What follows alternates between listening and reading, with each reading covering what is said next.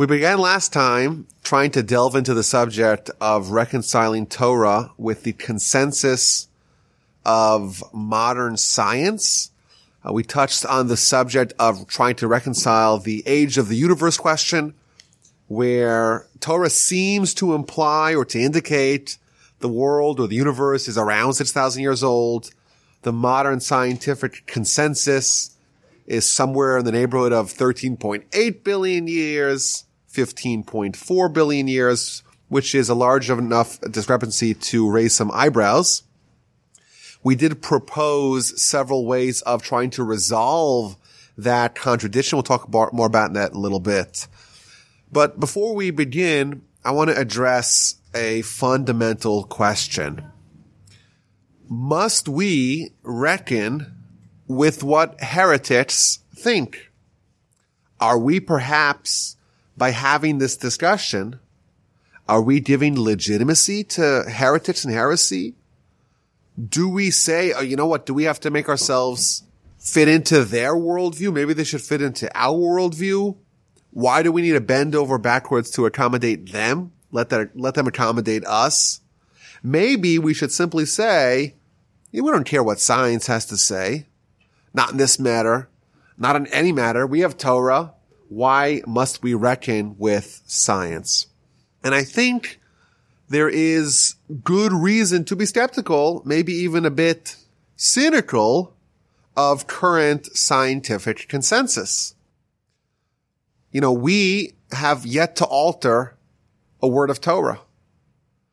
They found the Dead Sea Scrolls and they compared them to our Torah. and They're identical. There's never been a time in history that we've had to have a revision of Torah where something was disproven, where some new evidence surfaced that caused a crisis. We've never had that. It's the same thing and we don't plan on changing it. Whereas science has proposed, adopted, and subsequently discarded theory upon theory upon theory. They've been wrong again and again. In fact, I read a study, Gerald Schroeder, he's an MIT trained scientist who wrote all kinds of books on the subject of reconciling Torah and science. He referenced a survey of leading American scientists in 1959, which included a host of questions. Among them, was uh, the question, what is your estimate of the age of the universe? And 1959 is not so long ago. We're not talking about uh, the 1500s. This is relatively recent times. And two thirds of the scientists, when asked the question, how old is the universe, gave the same answer. How old is the universe? The universe is eternal. It's been around forever. They repeated the erroneous conclusion of Plato and Aristotle from 2400 years ago. And then a couple of years later, when it became evident to all that the world, the universe is expanding, ergo it's dynamic, ergo it's not static, ergo it did have a beginning, that of course became, became silly. It was like a central tenet of the quote unquote scientific consensus for more than two millennia went up in smoke and, you know, there's a lot of theories or positions or beliefs that were accepted as gospel until they were disproven and they were discarded. I actually Googled the question. I found the Wikipedia article listing scores of superseded theories in science, meaning beliefs that were universally held by the scientific community until they were quote unquote superseded, disproven, proven to be untrue and thrown away. Whereas Torah, the identical Torah, the identical written Torah, the identical oral Torah, even though of course subject of oral Torah is something we're still going to discuss a little bit later, because the oral Torah is a little bit more dynamic. It can adapt to new situations. The principles, at least the principles of oral Torah have not been changed. And we don't want to give off the impression of equivalence between Torah and science by trying to reconcile the two. And I think that's a good argument. People could say, listen, we have Torah. It's the tradition of our forebearers. It has not been disproven once. In fact, there's abundant evidence for its veracity. The scientific theories of today could very much go to the dustbin of history tomorrow. Why should we have to reconcile the two? I think that's an argument that people can make. I don't subscribe to that view for several reasons. First of all, there is an important midrash, very famous midrash, that tells us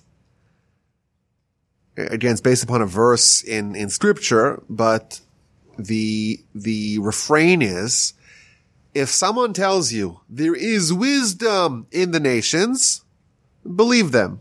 If they tell you there's Torah in the nation, don't believe them.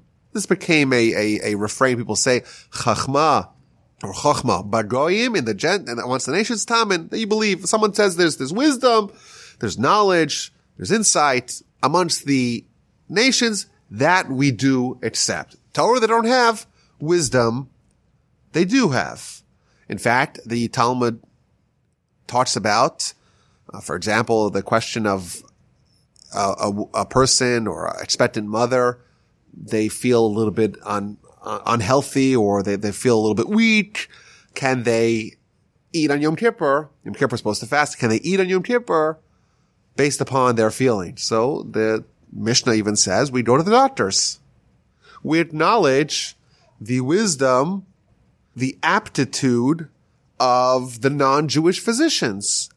We do vaccinate. We do believe that, you know, there is, there is science and the scientific wisdom, the scientific method, and the, and there is room that the Torah even carves out for knowledge and wisdom by the Gentiles, even those, even Gentiles that are not part of the, the, the religious ethos. We don't say, oh, what are the scientists? No, they don't know anything. They're, they're injecting me with a little bit of polio. That's absurd. Just as an aside, I, I did find a Ramban that talks about vaccinations. The Ramban in the book of Numbers, it talks about the plague of the of the serpents. All these serpents come attack the, the, the, people. So what does Moses do? He is told by God to erect this this staff of the serpent made out of a certain metal, and someone is bitten by it. They look at it and they're healed. So the Ramban here, there he quotes, he's like, well, this is an interesting thing. You know, we have serpents, and how do you solve the serpents? With serpents. And he says, this is the, the wisdom. There's a certain wisdom, he says, where you take the illness itself and in, in, in manipulate it in a way that the illness itself could actually tackle that illness, which is an interesting idea. I just felt like, wow, we see this Ramban. The Ramban is literally talking about vaccinations. That's uh, an aside. But again, uh, the first point of, of why I think it's important to wrestle with the subject of, of science and Torah, or at least there's validity to that, is because the Torah itself tells us that there is wisdom there. It is not all bunch of bunk. It is, there is legitimacy to, to it and there is, there is truth in it. That's number one. Number two, Torah has to jibe with science. Because we believe that the Torah is from God. Torah is divine, not just the written Torah, the oral Torah. We also believe that the world was created by God. The universe was created by God. The rules of science and physics and biology, all that is God's handiwork. So Torah is God's handiwork and science is also God's handiwork. Therefore, there cannot really be a contradiction between God and his Torah and God and his world. They both derive, they both emanate from the same source. And thus, by definition, we say that any contradiction apparent contradiction is either a reflection of someone's poor knowledge of Torah or someone's poor or erroneous knowledge of science. The contradictions are only superficial. They have to actually agree. And therefore, the cynicism or the skepticism of saying, you know, Torah does not need to cower to science, it presupposes that science is something which is outside of of the godly realm. We don't say that. We say God's wisdom, God's knowledge is captured in Torah. God's handiwork and his wisdom in the physical world is captured in science and in the world and in the, the rules of the world and what we could discover from the world. And therefore they have to coexist. And in fact, there's an amazing Rambam where he talks about the mitzvah of loving God. Of course, we say in the Shema, after the declaration of the Shema, the next verse is you shall love God with all your heart, with all your soul, with all your resources. We're supposed to love God. And the obvious question is, well, we have a hard time even conceptualizing God. Yet we're told that we must have a deep affection, a deep emotion of love towards the entity that we have a hard time even, even articulating, even knowing and understanding on the most basic level. So the Rambam has an amazing write-up of how to get around this problem in his book of mitzvos. The Rambam wrote a book called the Book of Mitzvos in which he lists 613 mitzvos. Not only does he list them, 248 positive mitzvos, 365 negative mitzvos, he lists them in order of importance, in order of centrality to, to Torah. Of course, mitzvah number one is believe in God. And it goes on to deal with the more central, direct concepts of, of, of our relationship with God and the, the bedrock of Jewish philosophy, and then moves on to the rest of the mitzvahs. Loving God, says the Rambam, mitzvah number three, right there at the top. We have to love God. But how do we do it? How do you love God? Says the Rambam. How do you do it? You think and you ruminate. It's two levels of thinking. Thinking, deep thinking. In God's mitzvos, in God's Torah, in God's handiwork, until you have an insight. And you have pleasure in the insight, which is the highest level of pleasure. That is what it means to love God. The Rambam sets up for us a path to loving God. There's four steps to it. You think, you ruminate. What do you ruminate on? What do you think about? He gives us three options. God's mitzvos, God's Torah, God's handiwork, God's world. Until you have an insight, until you have an understanding, until you have a, an aha moment, until you, something clicks. And the result of that is this incredible ecstatic pleasure. That pleasure is love of God. That's the Rambam says. Again, if, if you were to ask us, what does it mean to love God? We would probably come up with a much different uh, formulation, a, a different way of doing it. This is, this is the process that the Rambam outlines. These four steps, thinking rumination in one of these three areas, insight, pleasure. And he quotes a midrash. He quotes the verse, you should love God with all your heart. How do you do it? I don't know how to do it. What's the following verse? Study Torah. It should be that he place these words upon your heart. Via study of Torah, you understand God, and via understanding God, you love God. There's a groundbreaking insight over here. The question that we asked is the question the Ram is asking. We have a hard time understanding God, conceptualizing God. We're not even allowed to enunciate the name of God. Yeah, we're supposed to love him. How do we do that? We cannot conceptualize God himself. Says the Rambam, there is a workaround. We can connect to God not directly, but via his mitzvos, his Torah, and his world. Those are proxies for us to connect to God. And when it, there's a lot of insights here, but insight number two is once you connect to God via those things and you understand, you have an insight, you have an aha moment, right away you'll love God. Meaning he doesn't tell us to work on love. You work on knowledge. How do you get to knowledge? Via one of these three studies, via one of these three disciplines, if you will. Once you have the knowledge, ergo necessarily you'll have the love. Once you know God, you will love him. Clear. But how do you know God? You have to connect to these proxies. And again, it, he gives us three options. It doesn't say just go study Torah. That's what I would say maybe. It doesn't say just go study mitzvos on a very deep level. He says choose.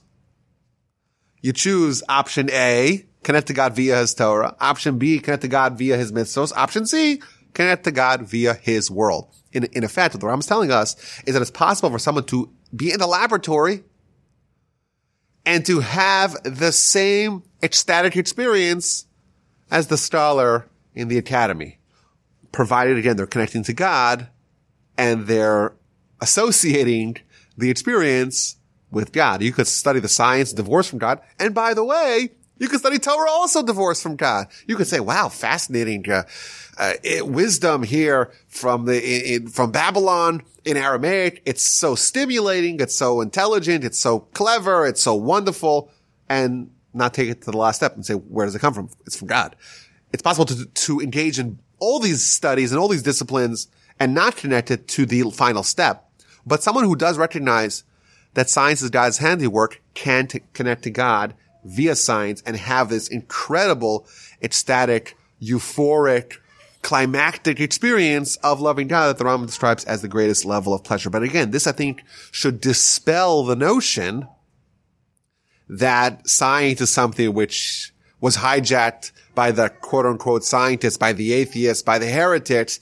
We have no say in it. No, the Rambam is telling us clearly this is God's handiwork. It has to coexist with Torah because both of them come from God. Both of them emanate from God. And by the way, by studying science, by studying God's handiwork, it is possible to actually connect to God on a very visceral level. That said, I want to add at least a, a caveat. I think there is a legitimate reason for someone to say, you know what, I'm going to avoid the scientists. Or at least maybe even to adopt the attitude of don't ask, don't tell, don't pursue with science. I am very comfortable with someone saying, listen, Torah is good enough for me. I don't need to reconcile anything. It doesn't matter to me what they say. And I want to say this carefully so I'm not misunderstood. Not because their positions can truly imperil or threaten our faith. Like I said before, I'll say it again. I believe that every word of the written Torah is from God. Every concept, every principle of the oral Torah is true, is divine. And it can withstand any sort of scrutiny from the scientists, from the heretics, from the atheists, from all of them. And that all positions and all arguments that conflict with Torah are untrue. But we also believe that the Almighty availed the possibility of heresy existing. There's always going to be room for someone to rebel, to reject. There has to be free will. And therefore, when there is one position that tries to discredit Torah, that's maybe popular for thousands of years, and overnight it is disproven, necessarily there has to be another option to rebel that has to materialize because otherwise there's no free will. So in, in fact, what, what the Torah tells us is that there is always going to be room at least for heretics and there's going to be a certain appeal, says the Talmud, of heresy. In fact, the Talmud tells us that someone who departs from heresy may actually die because you could develop such a close bond with heresy that you become addicted to it, you become dependent upon it, and if you want to depart from it, you, if you're truly enmeshed in heresy and you depart it, you're actually threatening your own life because you developed a dependency for it, like a chemical dependency that an addict could withdraw, have withdrawal symptoms that could actually threaten their life. What it's telling us is that there is and there is room for heresy and there is an allure for heresy. And we are not pompous enough to say that we're so intellectually independent and we're so free of any potential to fall in the pitfalls of heresy. We're not going to fall prey. We're going to study all the heresy just to know what we disagree with. It's quite likely someone who takes that attitude will actually fall prey to heresy and will lose their faith. In fact, the Ram tells us a law in the laws of idolatry, chapter two, halacha number two, there's many books. This is a quote from the Rambam. There's many books that were authored by the idolaters, how the, how to worship their idol- idolaters and what it does and what its rules are. But the Almighty commanded us to not read those books, to not think about them, to not speak about them, and even to look, even to gaze on the idolatrous pagan imagery is prohibited, quotes a verse, and the verse continues by saying not only don't do it, but if you do it, you may be drawn after it. And therefore, the halacha is, the law states, we should not ask on the ways of worshiping the, the, the idols, because that may cause us to deviate and go astray. Jethro is uh, one of the intriguing characters that appears in the Torah. Our sages tell us that he was someone that experimented with all the idolatries, with all the methods of, of worship, with all the various uh, pagan deities that existed in his time. Someone may say, you know what? I want to be open-minded. I want to be like Jethro. And I'm confident that I'll be able to see the truth from the fiction. I'm confident in that.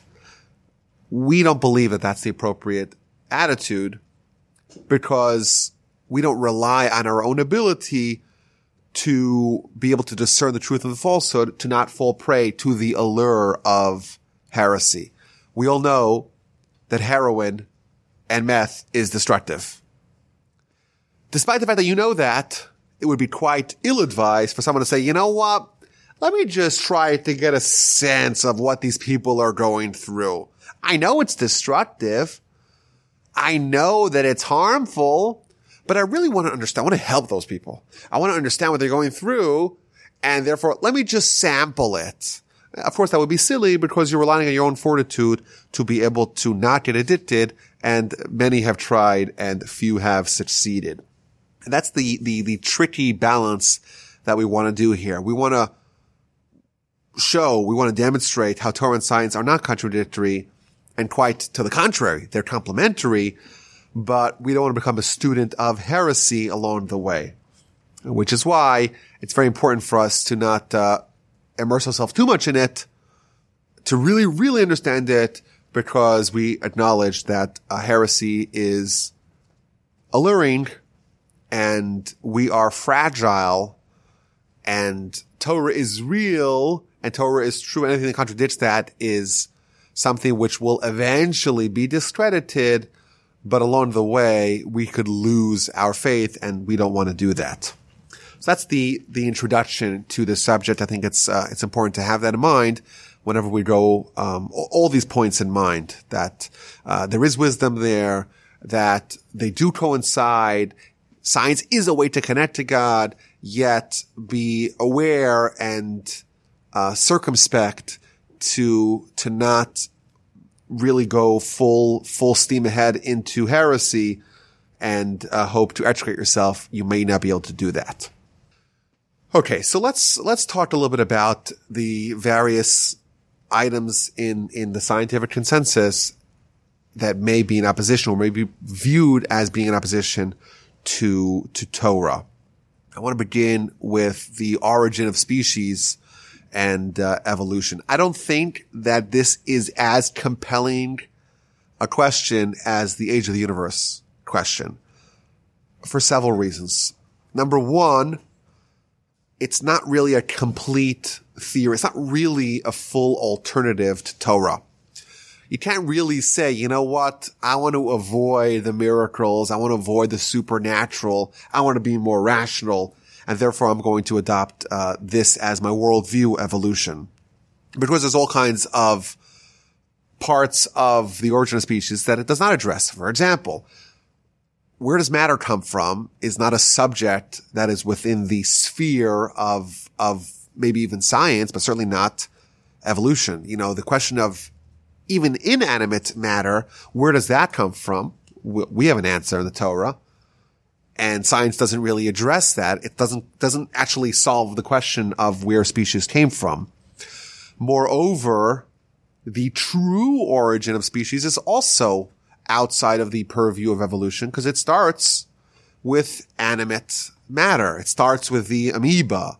How does the amoeba come into existence? Again, is outside the scope of science, which is their way of saying that's a miracle. Well, if both sides have to believe in miracles, I'd rather take the easier miracle to believe in than the, the harder miracle. You know, that idea of a single protein, which is, by the way, something that there's literally billions of them, billions upon billions of them in each one of your billions and billions and billions of cells.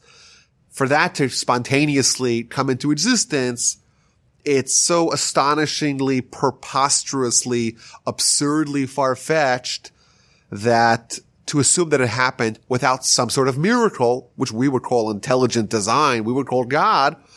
But even, even the evolutionists, even the scientists, they are not even willing to to go out uh, on a limb, so to speak, to to conceptualize, or maybe there are some.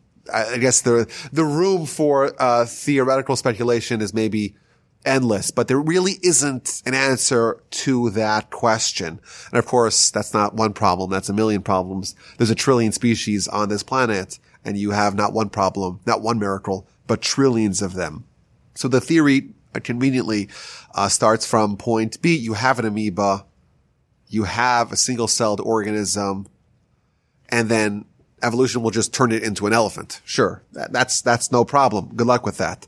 But my point is, I think that I don't find it as much of a of a problem uh, or of a question with with Torah because the amoeba itself is a miracle. There's miracles. There's holes in the theory, and Therefore, it doesn't bother me so much. Now, I think there's different ways of, uh, of dealing with evolution and Torah. I think there are those who reject the theory entirely.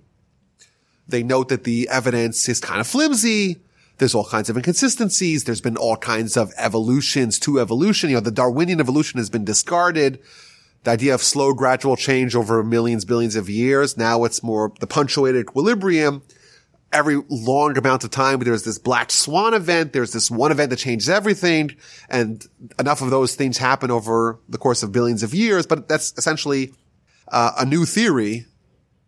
In addition, the, the evolution that you grew up with in, in biology class in sixth grade, the idea of survival of the fittest, the idea of the, the extinction happens to the less fit species and only the ones that are more fit survive. That was also discarded. The ones that went extinct, they went extinct for other reasons, not because they were less suited to survive. You know, think about the dinosaurs. These ferocious and powerful and intelligent beings, and some of them are extinct. Where's the survival of the fittest in that? And of course, there's other parts, things that won't explain. And there are those that take the approach of saying, listen, the whole theory is, is baseless, is groundless, and it's not true. But I think there's another way to look at it. I think we could say that even if it was true, or at least the basic building blocks of the theory are true, it doesn't at all conflict with Torah. Evolution is a description of the process of creation. How the world was effectuated, how the species came into existence. The Torah, to my knowledge, doesn't really address that question. The Torah tells us who created, not how he created. The means and the methods that God used are not really revealed in the Torah. You have maybe a hint of it over here and there. God used earth to create Adam. But again, what does that even mean? We don't even know. Can we suggest that God used an evolutionary process to create the world. And maybe they're not arguing, they're both saying the truth. One's describing, Torah is describing who created, evolution is describing how he created, and they're not at all in conflict. And I know this is not such a revolutionary idea. People have said it before, but again, there is an approach to reconcile it that way by pointing out they're not even in, in opposition. Maybe evolution is true. It's just that God is at the wheel manipulating creating one thing out of another, and that really solves the problem. And the proponents of that reconciliation note that if you read Genesis, and again, you have one or two chapters talking about creation, obviously it's not an exhaustive account, obviously. But if you read it, it does seem to have a certain progression from less sophisticated to more sophisticated. The last thing that's created is Adam. The most advanced, maybe. You could make that argument. Uh, there's also a Ramban that actually in the very first verse on the Torah, the Ramban talks about the two kinds of creation that happen in Genesis.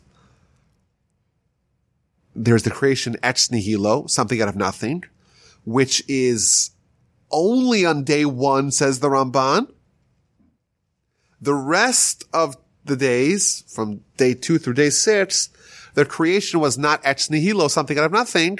It was taking the existing, the extant matter and repurposing, reshaping, reformatting it into something else.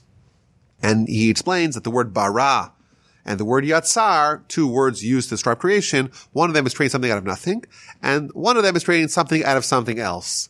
And again, he tells us that day one, God created bara, something out of nothing, and the rest of the days he used the existing matter to make something else out of that matter, which again seems to lend credence to the idea that the things that were created were created out of something else. So again, it's not exactly the idea of evolution, but it's not too distant. And this is the Ramban, the most legitimate of all sources that tells us day two's creation, days three creation, days four creation, day five creation. The animals were made out of something else, not out of nothing. Okay. So that's, uh, gives a little bit grounds to at least the, the big picture idea of, of evolution in, in the very reputable sources. In fact, the Ramban asked the question in verse 21, it talks about the great sea serpents or the great sea monsters. We don't even know what that is. It's a big debate what that is, but it's some sort of animal that's created in again, verse 21 of chapter one of Genesis. And it says the word vayivra, bara. God created these giant sea monsters. Wait a minute, says the Ramban. Didn't I tell you that the creation ex nihilo, the creation of the word bara is only on day one? Why does he use in verse 20, verse 21 when it talks about the creation of the Taninim Agdolim, the great sea monsters, or the great serpent animals, or the great crocodiles, whatever it may be, the great uh, dinosaurs, whatever it may be, why does he use the word bara? And similarly, in verse 27, it says, Vayivra Elohim et Adam. God created man. It uses the word Vayivra. So the Ramban asks the question, why does he use the word bara, not the word yatsar? It should have said vayitzar Elohim or tanim agdolim man. So he tells us, he says, because these creations were so important and so revolutionary and so out of the ordinary and such outliers in the Genesis story, therefore it's as if there's something brand new that wasn't existing previously. Yes, they were created out of something else. But because they are so different, they're so distinct than everything else, it uses the word to kind of highlight the fact that God brought something new into existence. It uses the word for creation ex nihilo. And yes, of course, he adds, all creation ultimately comes from nothing. Because even the matter that you're using to reform into something else was initially created something out of nothing. So it's still technically accurate, but in order to, to, to, to highlight the fact that these are such unique things, it uses the words typically reserved for creation ex nihilo, it uses it even for things that were made out of something else. So again, uh, the, the idea that the Ramban, that I want to pull out from the Ramban is that there's these building blocks of, of matter that is created on day one and all creation subsequently after day one are repurposing the extant matter using something and making something else out of it and it does sound, at least in the broad picture, like what the uh, theory of evolution is trying to tell us. The Ramban also quotes a Talmudic dispute in the book of Chulin on page 27b regarding what God used to create the animals. The Talmud is talking about something entirely unrelated to the origin of species. It's talking about why the method of slaughtering animals is different with the bird and with the animal and with the fish. Fish, you don't need to slaughter at all. The animal, the, you have to slaughter both vital signs. And the bird, it's only one vital sign. Why is there an inconsistency? So the Talmud quotes uh, a opinion professed by a Galilean visitor. Someone visited the Galilee and he said the following thing. We don't know who it is. We don't know the identity of this visitor of the, of the Galilee. We know the sages were in the Galilee. You assume someone came to visit. This is what he said, but obviously it rung true and the sages incorporated it into the Talmud. What did he say? He said that the animals were created out of the land and therefore it's less spiritual and you need to slaughter both signs in order to make it kosher. Whereas the fish, they're created out of the water, which is more spiritual. And therefore you don't need to slaughter it in any way. You just kill it and it's kosher. And then you have the birds that were created out of the mud, half water, half earth. and therefore it's kind of the hybrid. You need to do one sign and it's kosher. That's what this Galilean visitor, what he posited. And the Talmud goes on to say, yes, I have evidence that the birds were made out of the, uh, out of the mud, out of the half water, half, half earth. Because if you look at their feet, they have scales in their feet. And that's the, the kind of, the parts of them that are like the fish. They have scales like the fish on their feet. And therefore, yes, it seems to lend credence to this idea that they're this hybrid. They, they, yes, they, they, they're like animals, but they're also like fish. That's what the Talmud says. And as an aside, you read that and again, this is in the Talmud from 2000 years ago before the idea of uh, vestigial organs was, uh, was conceived.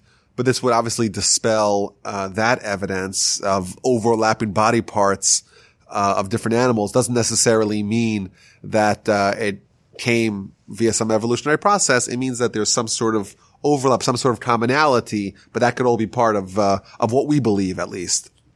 But again, I think what we could clearly derive from all of this is that we don't know exactly how they might have created the species. It may very well be via some sort of evolutionary like uh, process, and we could we could resolve the conflict in in that in that way.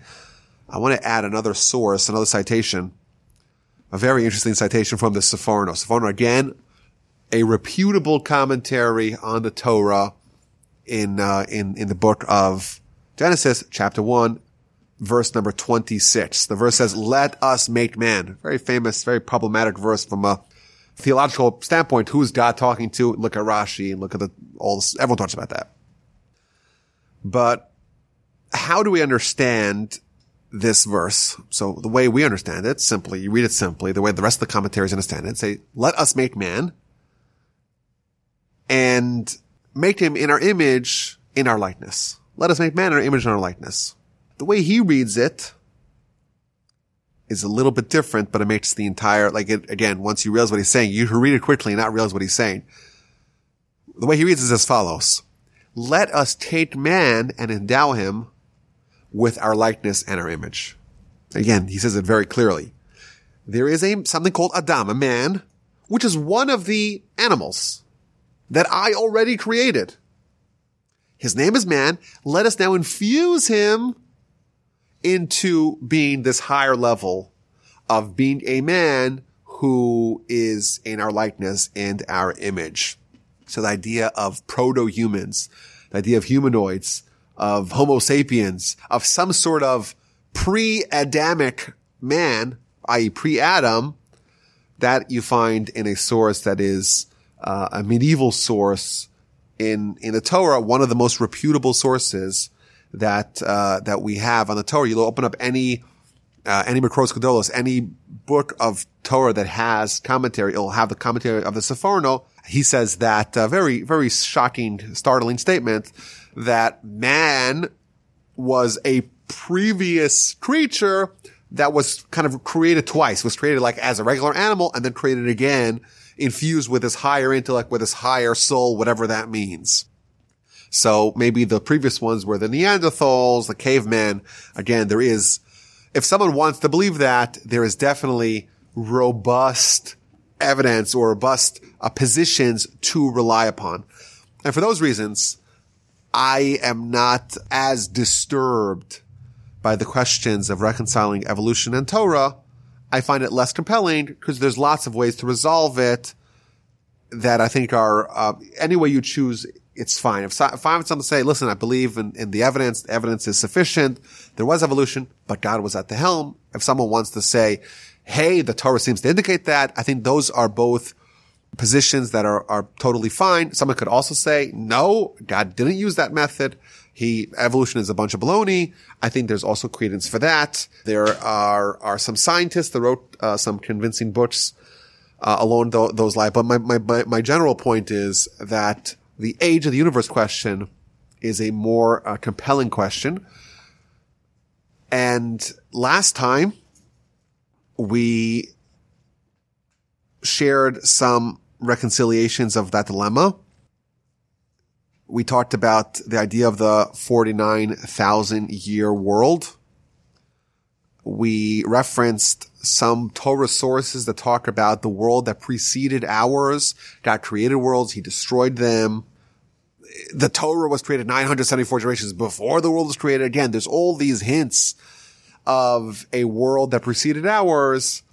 And we shared a very clever idea from, again, sages that are uh, 700 years old uh, or older, so not recent ones, not not recent apologetics, that talk about the idea of the world being many, many, many years older than what it would seem from a simple reading of the text, maybe even to the tune of billions. So that we spoke about last time.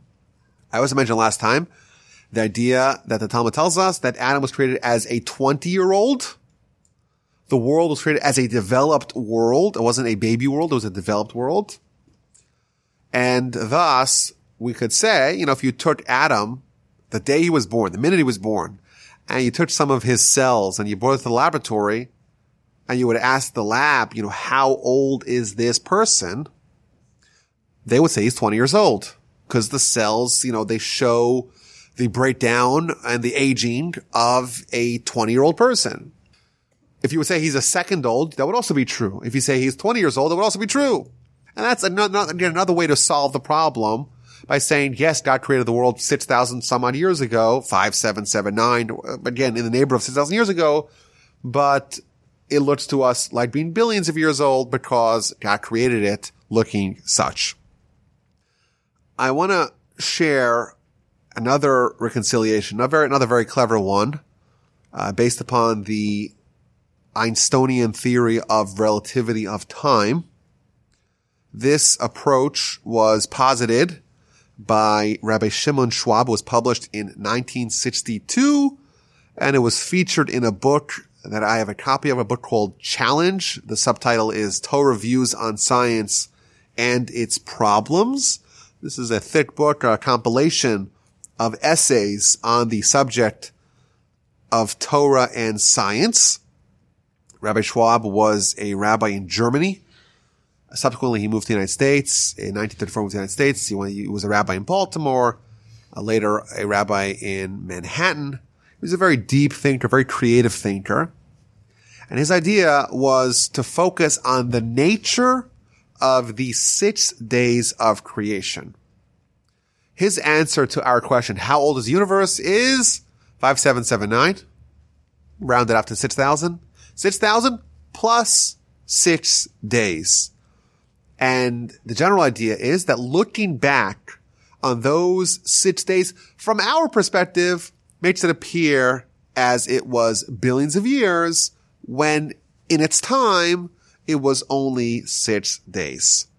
How does he come to that conclusion?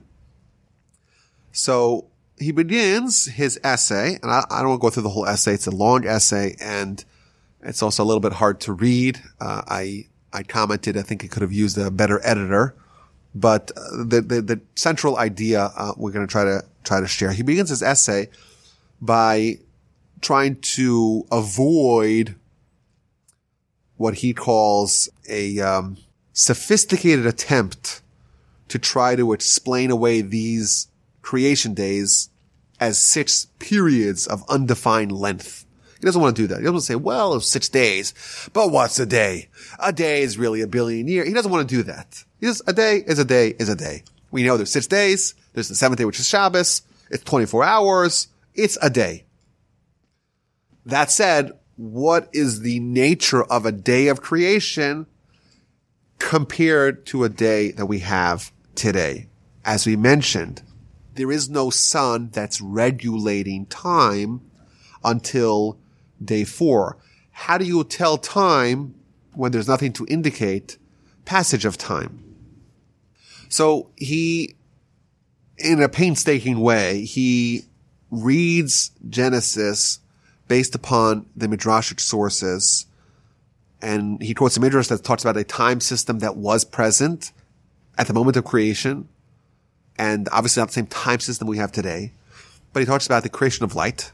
Again, verse three God created light. Verse four, God separates the light from the darkness. And verse five, God calls the concept of light day and the concept of darkness night.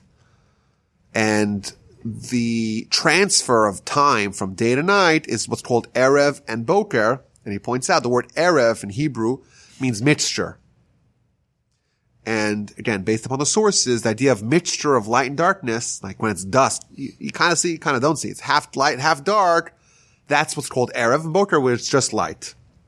And he notes that the Torah's prescription of, of days, of the transfer of days is Erev and then Boker. That's, that, that, that marks one day. And his answer to our dilemma of how old is the universe is the universe is, you know, around 6,000 years plus six creation days. And he goes on to say that we have this light from day one, which is not captured in the sun. And when it gets murky, it's Erev, it's night, or it's evening. And when it gets bright, it is day. So there's something called a creation light, what he calls it. He calls it a creation light. And when the creation light appears and then stops appearing and then appears again, that is what marks a day one, day two, day three, day four, day five, day six, day six of the creation week. So we have a unit of time, but the way it's defined is in a very specific way, the appearance and the disappearance of the creation light. Today, we have a different system of time, which is the rotation of the earth. One rotation of the earth on its axis is a day. And we also have the appearance of the light and the appearance of the darkness. That is two ways that we measure time today. But he points out from the sources that throughout that first week, the appearance of the creation light and the disappearance of creation light, that is what marked a day, nothing else. So what he speculates is that there's nothing that indicates necessarily that the system that we currently use today, i.e. the rotation of the earth on its axis as the day, that that was the same system that was used during the first week of creation to mark the change of one day to the next. All we know is the appearance of the creation light and the disappearance and the appearance again. Is it possible that the earth turned on its axis a million times before that light appeared and disappeared? There's nothing to indicate that that, that would not be so. And he gives analogies. It's a very long essay. He gives an analogy of, of two clocks. You have two clocks. One clock is the automatic clock. Another clock has someone who is manipulating it. He could be spinning it a billion times before that one makes one turn.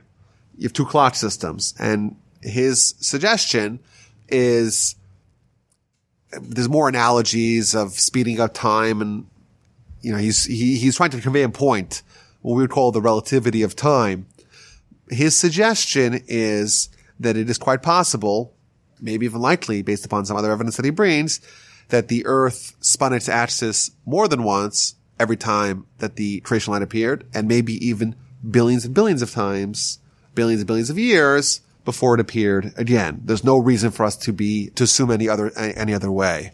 And he quotes a Talmud, the Talmud in the book of Sanhedrin, page 38b. It gives us an account of the sixth day, the 12 hours of the sixth day. And it says, the first hour, Adam's dust was gathered. The second hour, it was formed into a shapeless mass. The third hour, his limbs were shaped. The fourth hour, his soul was infused within him. The fifth hour, he arose and stood on his feet. And then what happens the rest of the day? A flurry of activity. Sixth hour, he names all the animals.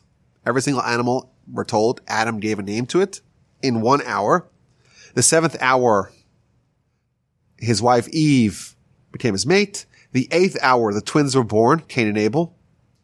The ninth hour, he's commanded not to eat from the tree of knowledge. The tenth hour, he actually does commit the sin the 11th hour he is tried, and the 12th hour he is expelled, or he's told that he's going to be expelled. obviously there's a lot happening in a very short amount of time, in a few hours.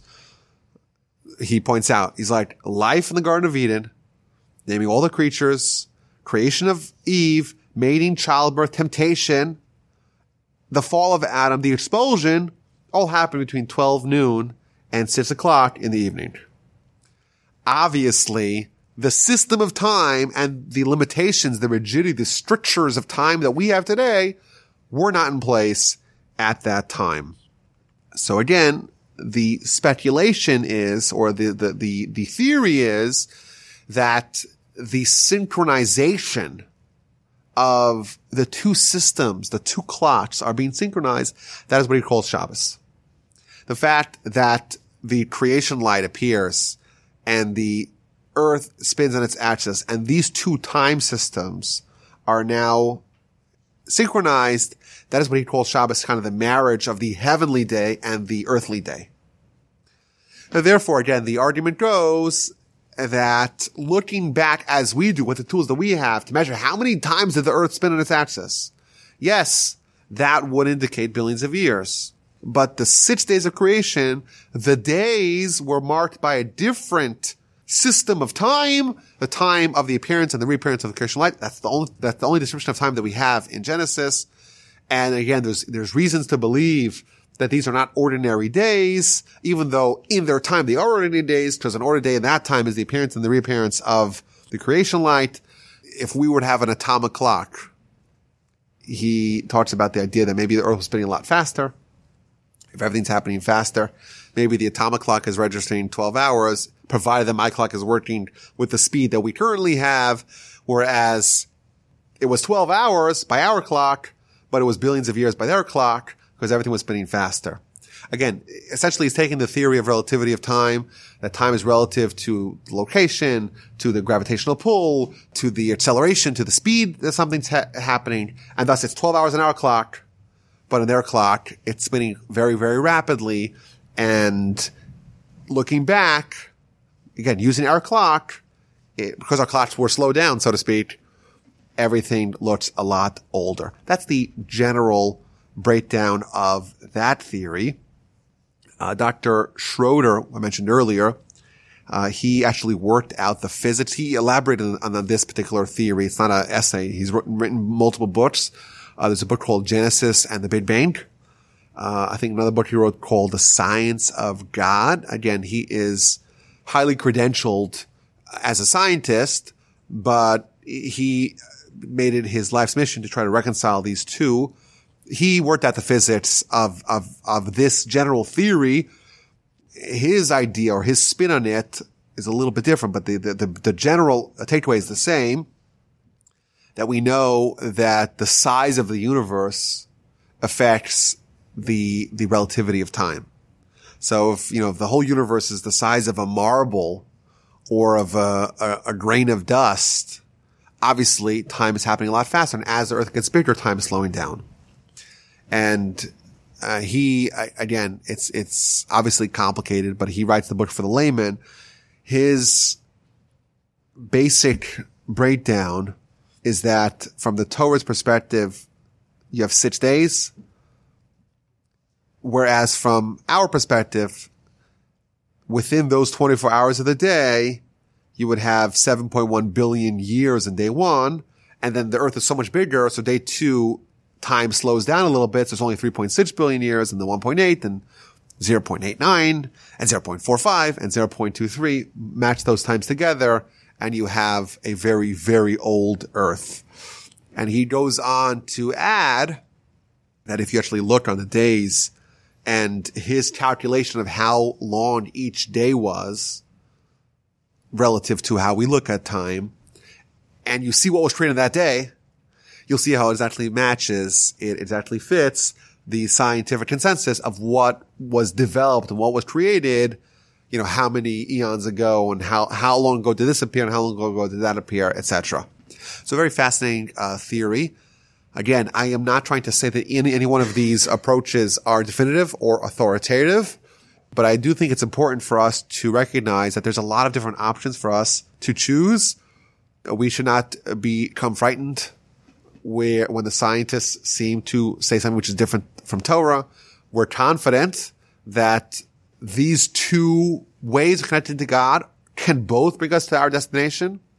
We don't want to immerse ourselves in heresy because it's not likely to end up well for us, but we could be comfortable with our immersion in Torah, with our adoption of Torah, uh, with the knowledge that there's all kinds of ways of removing any apparent contradictions between, between Torah and science, between the origin of species and science. They could work together. They could be reconciled in any number of ways.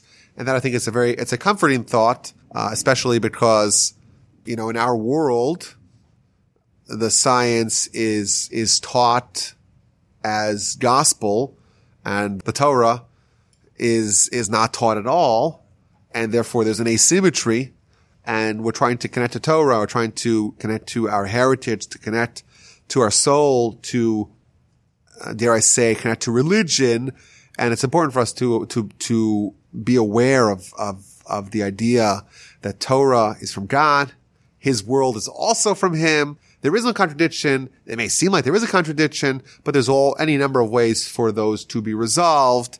And uh, we need not worry of any crisis of faith developing from, from this. And again, quite to the contrary, the Rambam tells us if someone wants to connect to God, you could take his handiwork, you'd go study science, you marvel at the amazing things that just exist within our own body.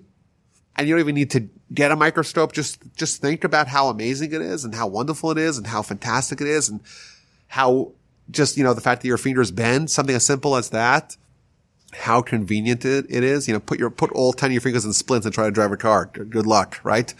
And again, that is a process of trying to love God, to connect to God by noticing just how amazing he makes his world and how convenient it is for us. So that uh, concludes, again, there is a lot more to say about it, but that concludes our study of reconciling uh, Torah and, and science. Next time, we're going to try to uh, continue our study of the 13 principles of faith and principle number five, which is the idea that uh, one of the principles of, of our religion, one of the, the bases of our religion, one of the foundations of our religion is that there's only one entity that is worthy of our worship, and that is God and nothing else. My email address is rabbiwolbe@gmail.com.